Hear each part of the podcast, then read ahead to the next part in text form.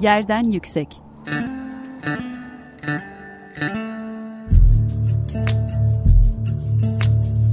Kentin kent aşırı gündemi. Hazırlayan ve sunan Gizem Kıykı.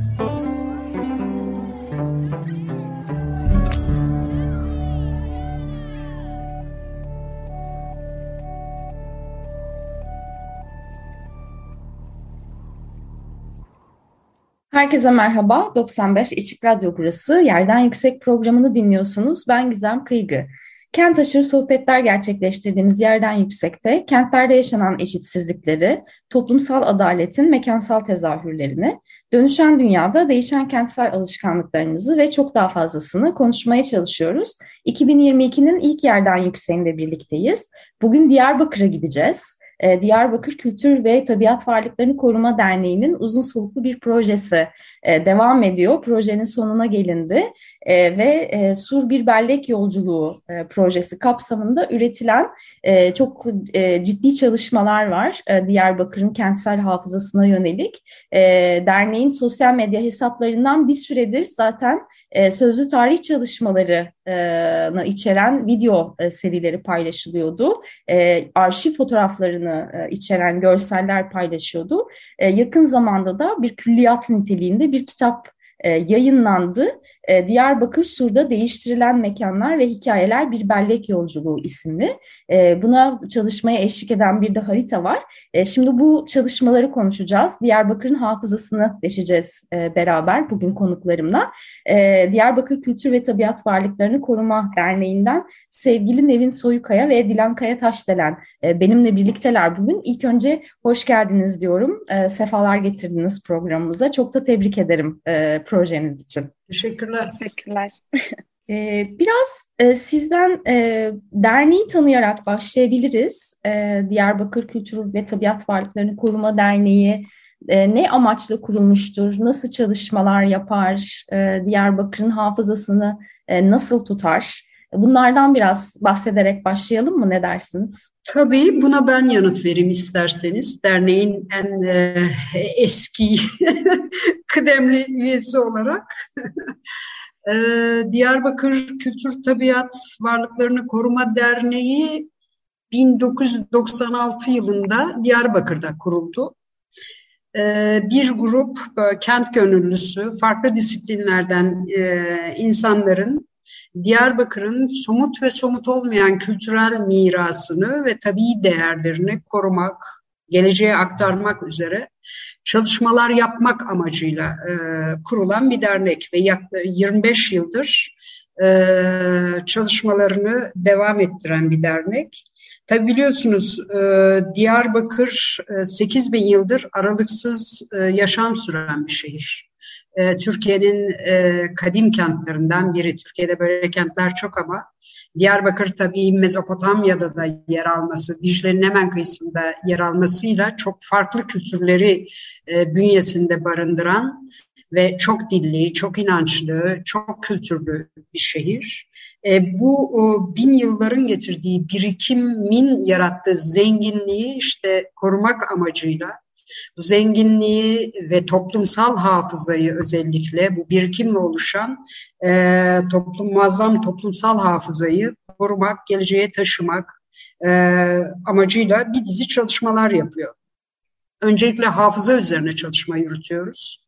Ama aynı zamanda bu zengin kültürün e, e, varlığına dair, bunun önemine ve değerine dair de farkındalık yaratmak üzere çeşitli eğitimler, atölyeler, e, geziler düzenliyor.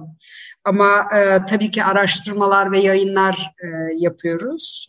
E, fakat e, özellikle de 2018'den beri aslında dernek e, kurucuları müzeci ağırlıklı ilk başta kuruldu. Dolayısıyla buradan gelen bir farkındalıkla e, kente dair verileri derleme, toplama, böyle biraz arşivleme aşamasına gelmemekle birlikte kurulduğu günden beri böyle bir e, veri depolama çalışmalarını hep yapıyordu. Ama 2018'den beri de e, Kent Diyarbakır Kent Arşivini e, oluşturuyor. e, uluslararası standartlarda dijital bir arşiv e, oluşturuyoruz. Ve bunun yanı sıra da e, Diyarbakır, bunun bu yaptığımız çalışmaların biraz da Diyarbakır'ın o zengin e, hafızasının görünür kılmak adına da e, Diyarbakır Hafızası adlı bir e, portalimiz var. Kendi dernek portalimizin dışında sadece bu projeye dair de bir portalimiz var. Özetle bunun yanı sıra aynı zamanda kent kentli bilinci, e, kent hakları, e, insan hakları, azınlık hakları gibi farklı insan haklarına, temel insan hak ve özgürlüklerine dair de biraz daha işte bilinç yaratma, farkındalık yaratmaya dönük eğitim atölyelerde düzenliyoruz. E, derneğimiz bu minvalde çalışıyor ama ana çalışma konumuz kent hafızası diyebilirim. Harika. Belki dinleyicilerimiz e, hafıza çalışmalarını takip etmek isterler. Diyarbakır Hafızası.org e, sitesinden e, bu arşiv e, materyallerine evet. ulaşılabiliyor. Gerçekten orada da çok titiz bir çalışma var. E, zaten e, kayıt altına almak, arşivlemek, bir şeyleri e, korumak e, biraz zor bir alan Türkiye'de. Ne yazık ki sizin de belirttiğiniz gibi çok fazla e, e, kentsel mirasa, kültür mirasına sahip olan bir coğrafyada yaşamamıza rağmen e, bunun hafızasını ya da herhangi bir e, kayıtlı bilgisini tutmak konusunda e, biraz eksik e, pratiklerimiz. E, o yüzden bu yapılan çalışmaları çok e, önemsiyorum. Son projenizde de sura odaklandığınız bir e, çalışma gerçekleştirdiniz. Biraz uzun soluklu bir çalışmaydı. E, bu e, Sur Bir Bellek Yolculuğu projesinin e, biraz detaylandıralım isterim.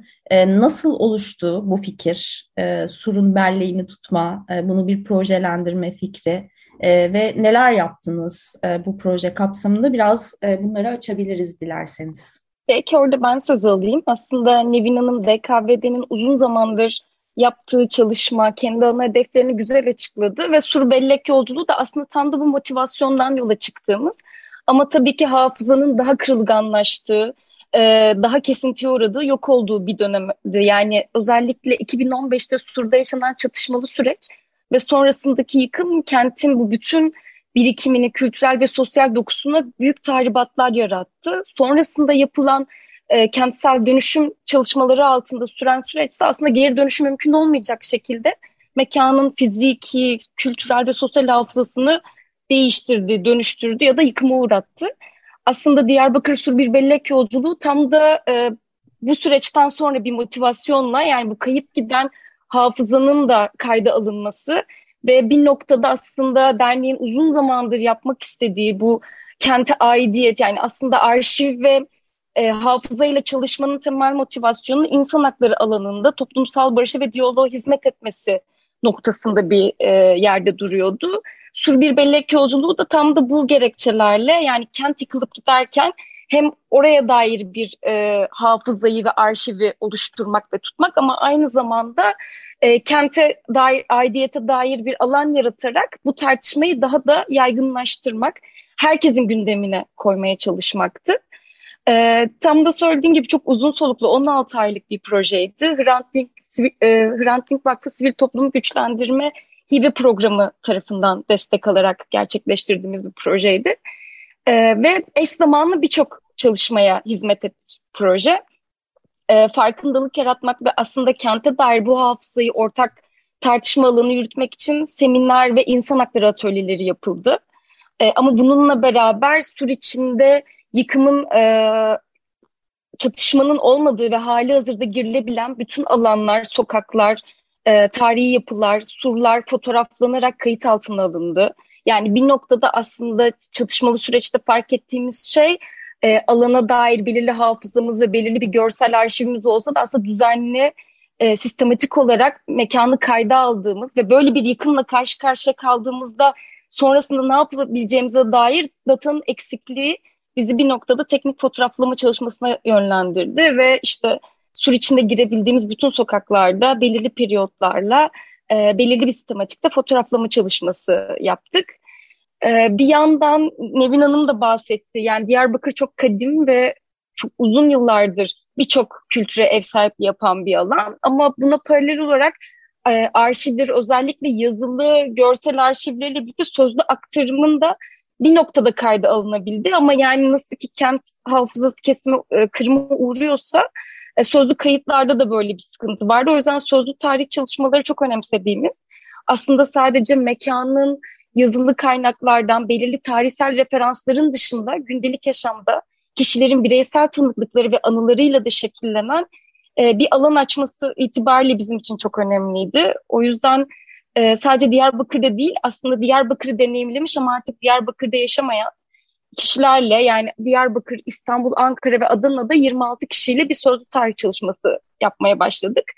E, aslında dernek yapmaya başlamıştı ama bu çalışma bizim bu alandaki e, yaptığımız çekimleri daha da hızlandırdı diyebilirim. O yüzden böyle bir bireysel tanıklık ve anı oluşturma alanı açtı bize. Ee, onun dışında tabii senin de bahsettiğin bir kitap ve harita çalışmamız oldu. Kısaca böyle bahsetmem gerekirse. Ee, kitap ve harita çalışması da aslında bütün süreç boyunca taradığımız kaynaklar, derneğin bu zamana kadar oluşturduğu birikim, sözlü tarih çalışmalarından gelen bu tanıklıkları nasıl derleyebiliriz ve aslında nasıl bu alanda çalışan kent gönüllülerine, arşivcilere, aktivistlere ya da akademisyenlere nasıl açabiliriz sorusuna cevap veren bir alandı. E, bu noktada kentte belirli bir rotada e, bir e, bilgi belge döküm birikim hazırlayarak aslında bir harita ve e, kitap çalışmasıyla herkesin erişimine açmaya çalıştığımız uzun bir yolculuğun başlangıcı oldu. Tabii ki bir sonuç değil bu kitap. Sadece bizim de uzun zamandır yapmak istediğimiz ve bu bilgi belge arşivi nasıl ortak bir tartışmaya dökebiliriz de bize e, araç e, sunan bir şey oldu kitap harita çalışması da. E, biz bu programı tam kaydederken e, Diyarbakır Sur'da e, yıkılan alanın e, alana inşa edilen e, yapıların da görsellerinin sosyal medyada paylaşıldığı bir e, dönemde e, oldu. Kayıt ona denk geldi ve görülen e, yani bir kapatılma mekanı e, esasen orada e, inşa edilen yapılar e, ve e, bu kadar e, topyekün bir yıkım, bir silme e, hamlesinin karşısında e, belki çok hani e, şey kalıyor, hani yapı olarak, mekan olarak bir yerleri tutmakta belki o kadar e, elimiz güçlü değil ne yazık ki. E, ama e, sorduğun soru o kadar önemli ki yani biz hani bu böyle bir durumda nasıl kayıt altına alacağız ve bu, bu böyle bir şey yaşadıktan sonra ne yapacağız? E, bunun referanslarının e, olmaması e, biraz süreçleri zorluyor gerçekten. Ve sivil toplum tarafından da bu hafızanın bir şekilde kayıt altına alınmak için bu kadar çaba gösterilmesi de bir yanıyla çok kıymetli. Ben biraz böyle şeyi açmak istiyorum kitabı. Neler var kitabın içinde? Yani nasıl bir kurguyla hazırlandı? Kitapta biz mekanlar mı okuyoruz? Nasıl bir mekan e, seçkisi var? E, kitap projesinde yer alan kişilerden belki örnekler e, verebiliriz. E, bir e, e, yani mekanlar üzerinden giden bir yayın. Genellikle hafıza yayınları çünkü biraz daha kişi odaklı gidebiliyor. Yani sözlü tarih çalışmalarının da. Ama siz onu başka bir mecrada yaptınız. Bu sözlü tarih çalışmalarının YouTube'da yayınlanan videolarında biraz daha kişisel anlatılar var. Ama kitapta kişisel anlatılarla birlikte bir mekan hafızası gerçekten mekana odaklanan o hafızayı o e, yapılar ve e, caddeler ve sokaklar odağında derinleştiren bir kurgu var. Biraz onu dinleyelim sizden. E, ya aslında söylediğin gibi biz ilk bir araya geldiğimizde bu kitap çalışmasını ne yaparız diye ekipçe düşündüğümüzde e, Suriçi çok büyük bir alan. Çok e, büyük bir külliyat ve hafızaya sahip ve biraz daha aslında o noktada projenin sınırlıkları, insan kaynağımızın sınırlıklarını düşünerek aslında bir rota üzerinde ilerlemenin e, anlatıyı kolaylaştıracağı, ekip olarak araştırma alanımızı belirli bir e, yapıya sokacağını düşünerek bir rota fikri ilk aklımızda belirmişti. Sonrasında da bunun aslında kentin geçmişten bugüne sürekli kullanan, kullanılan ve bu yüzden de aslında kültürel, ekonomik, sosyal değişim dönüşümünü de okuyabileceğimiz e, bir e, rota üzerinden gitmesini düşün e, karar kılmıştık. Mekanlar üzerinden anlatıysa zaten biraz daha m, projenin başından beri e, kurduğumuz ana dinamikte mekanlar her zaman önemli bir yerdeydi. O fiziki yıkımın da gerçekliğini gösterebilmek için mekanları bir anlatı diline sokmak hem yapmak istediğimiz şey hizmet ediyordu hem de aslında mekan e, bir noktada bu hafızanın taşıyıcılığında önemli bir alan. Hem uzun süre var olması hem kullanım pratiklerinin sürekli değişmesi bize böyle biraz anlatı dilinde e, kolaylık sağlayan bir noktadaydı. E, kitabın rotası Diyarbakır'ı bilenler için aslında sur içi bir e, bir iç kale, surlarla çevrili, belirli kapılarının olduğu ve giriş ve çıkışlarının olduğu bir alan tanımı. Biz o yüzden işte Dağ Kapı Meydanı yani kentin kuzeyinden güneyine uzanan e, antik çağdan bu yana kullanılan Gazi Caddesi üzerinden bir anlatı dili e, tut tutmaya karar verdik. Yani kitap aslında Dağ Kapı Meydanı'ndan başlayarak sizi bir yol boyunca yürüterek Mardin Kapı'ya çıkarıyor. Yani kentin kuzeyinden güneyine bir yürüyüş aksı. Ee, burada anlatırken de sağ olsun e, ilk başta Mehmet Atlı hocamızın ve Ronay arkadaşımızın bir kente dair değişim, dönüşümü ele aldığı bir yazısıyla giriyoruz. Aslında bu biraz daha Diyarbakır'ın o tarihsel, kültürel, mekan değişimlerine böyle bir kapı açan, biraz daha geniş perspektifte kenti anlatan bir yazıyla başlıyor. Sonrasında ise e, aslında Dar Kapı Meydanı'ndan başlayarak Mardin Kapı'ya kadar elimizden geldiğince hikayesini derleyebildiğimiz, mekanın fiziki yapımından yıkımına ve dönüşümüne kadar arşivlerden bulabildiğimiz bilgi belge üzerinden aslında mekanlar biraz şekillendi. O yüzden Gazi Caddesi boyunca bütün mekanları duymuyoruz. Ama bir noktada hikayesine ulaşabildiğimiz, kentin gündelik yaşamında yer eden, kültürel yaşamında yer eden mekanları derlemeye çalıştık. Burada da biraz daha aslında yazılı kaynaklar ana referans alanımızı oluşturdu. Ee, tabii ki bazen hikayeyi mekan üzerinden derlemenin de belli handikapları oluyor. Çünkü e, bir hafızayı ve yazılı kaynakları genel anlatı dili ya tarihsel akış, e, bireysel hikayelere, romanlara döndüğümüzde ise çok bireysel tanıklıklar. O yüzden kentin mimarisi ve mekan dokusuna dair bir anlatı ve e, yazı dili maalesef Diyarbakır özelinde bizim arşivlerde zorlandığımız bir alandı. Belki burada bize kaynak sunacak e, önemli alanlardan biri kent müzeleri ve belediye arşivleri olmalıydı. Ama maalesef Diyarbakır özelinde zaten anlatmaya gerek yok. Zaten arşiv olarak sıkıntılı ve bir noktada toplumsal olarak böyle bir kültürü benimsemekte zorlanırken Diyarbakır'da ise yaşanan yıkım, kayyumlarla birlikte tabii ki belirli arşiv, bilgi, belgeye ulaşmak daha da zor. O yüzden e, bir noktada mekanların o gerçekten yapım, e, fiziki dönüşümün noktasında belirli kayıtlara ulaşmak oldukça zordu. O yüzden elimizden geldiğince yazılı kaynaklardan aldığımız bilgiler, sözlü tarih çalışmalarıyla yapıyı besleyen hikayeler üzerinden bir anlatı dili kurmaya çalıştık. O yüzden kitapta da göreceğiniz aslında bir temel bir e, kitabın kendi dil akışı var. Ama onunla birlikte kitaplardan alıntılar var ve bir noktada da sözlü tarihlerden pasajları görüyoruz. Yani o kişinin o mekana dair yaşadığı e, anıların derlendiği bir anlatı dili var. E, belki şey de söylemekte fayda var. Dediğim gibi belirli bir zaman kısıtlaması ve insan kaynağı kısıtlılığı genel olarak Türkçe yazılı kaynakların araştırılmasına alan tanıdı. E, aslında Kürtçe ve İngilizce'de de bir kaynak taraması yapma şansımız olsaydı muhtemeldir ki bu mekanların hikayeleri daha da zenginleşip daha da çeşitlenecekti. O yüzden de aslında bu bir başlangıç diyorum. Bir minik bir referans noktası hem bizim için hem bu alanda çalışanlar için. Ama tam tamına bir mekanın bütün hikayesini derlediğimizi söylemek çok da doğru olmaz. Çünkü e, gerçekten Kürtçe, İngilizce ve farklı dillerde de çok kıymetli bir külliyat var ve o bizim mevcut zaman kısıtlılığımız ve insan kaynağındaki dil opsiyonumuzda çok da erişebildiğimiz bir alanı oluşturmadı. Ee, belki kısaca böyle söyleyebilirim şimdilik.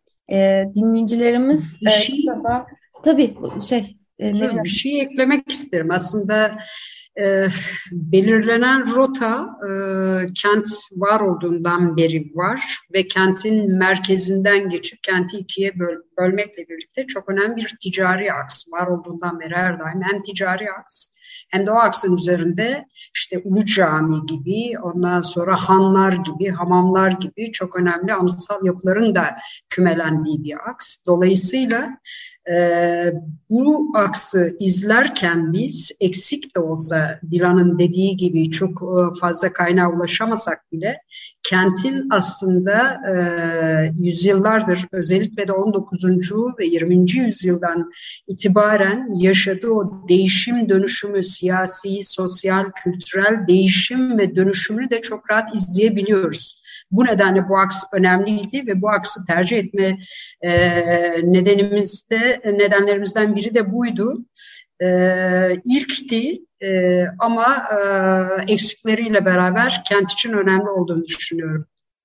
Tabii başlangıç noktası denilen kitap 500 küsür sayfalık bir e, yayın aslında.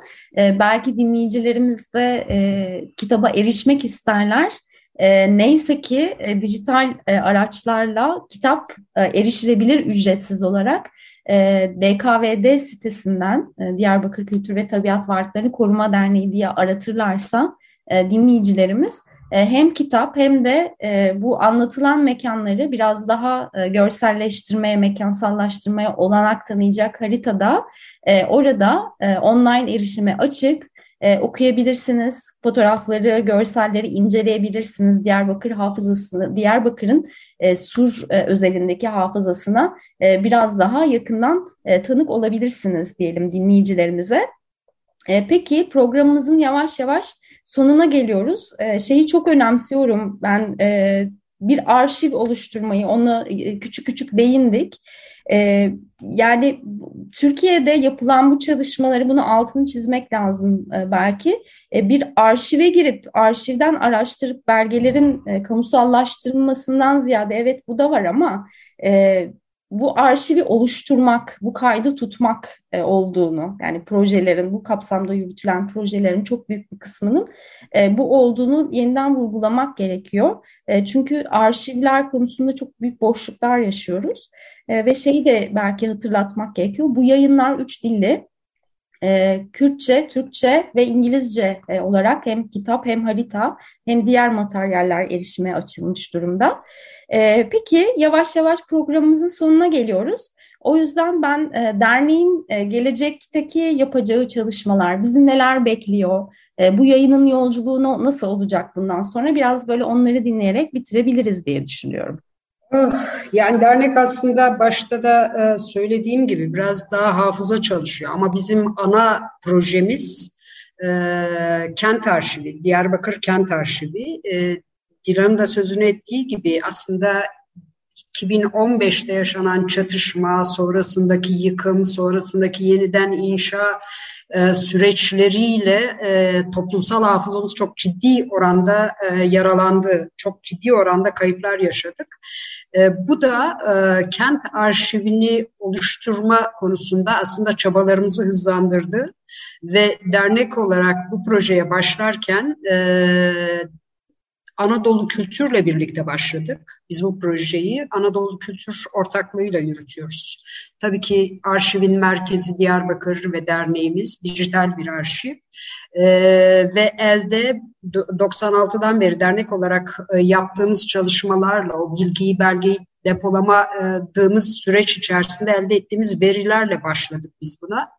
Aslında e, çok da az değil elimizdeki veriler ama bunun yanı sıra işte bir sürü kişisel arşivlere de girdik. Onlardan da destek alıyoruz. Diyarbakır Hafızası ve dkvd.org üzerinden web sitemiz üzerinden yaptığımız yayınlarla da bir yandan da veriler ayrıca geliyor. Kent gönüllüsü bir sürü insan ulaşıp bize veri ulaştırıyor. Bu bağlamda bizim ana projemiz olan ve buna buna bunu besleyecek olan, arşiv besleyecek olan projelerimiz devam edecek. Yani Diyarbakır Kent Arşivi çalışması, Diyarbakır Hafızası ve bunu besleyecek yan başka projelerle e, tabii ki yolumuza devam edeceğiz. Bunlar bitmeyecek bir şey çünkü şehir arşivi yapıyoruz. Şehir var oldukça arşiv çalışmalarında devam etmesi gerekiyor ve biz de umuyoruz ki kesintisiz devam eder ve daha sonra ileride gelecekte bu kendi ayakları üzerinde duran bir kurumsal yapıya dönüşür. Kent için doğru olan aşama bu diye düşünüyoruz.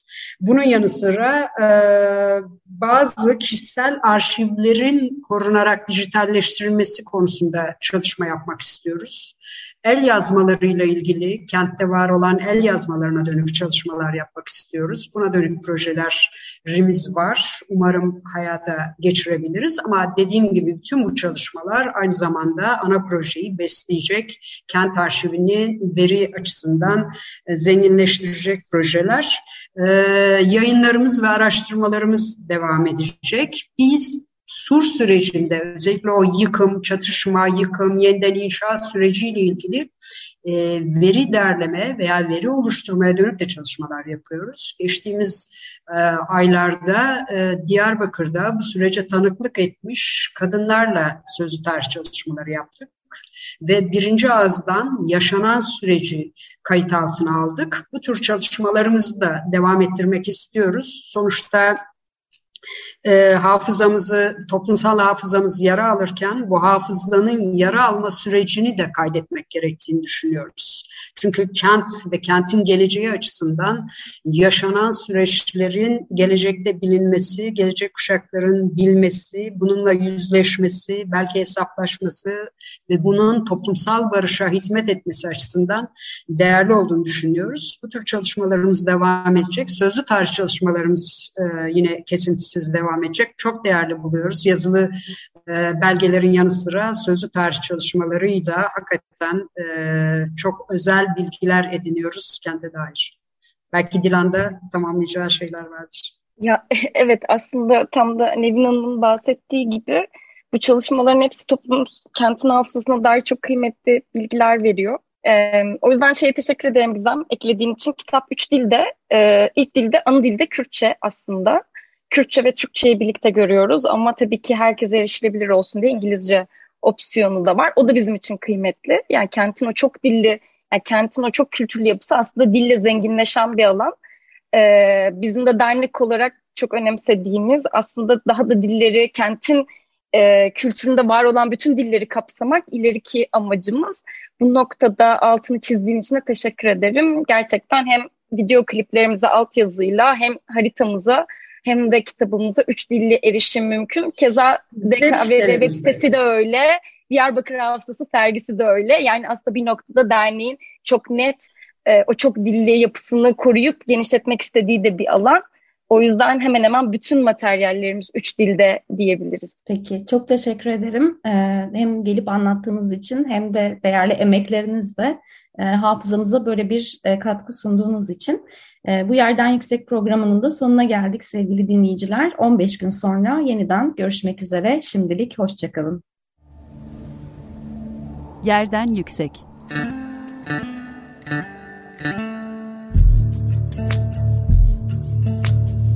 Kentin kent aşırı gündemi. Hazırlayan ve sunan Gizem Kıykı.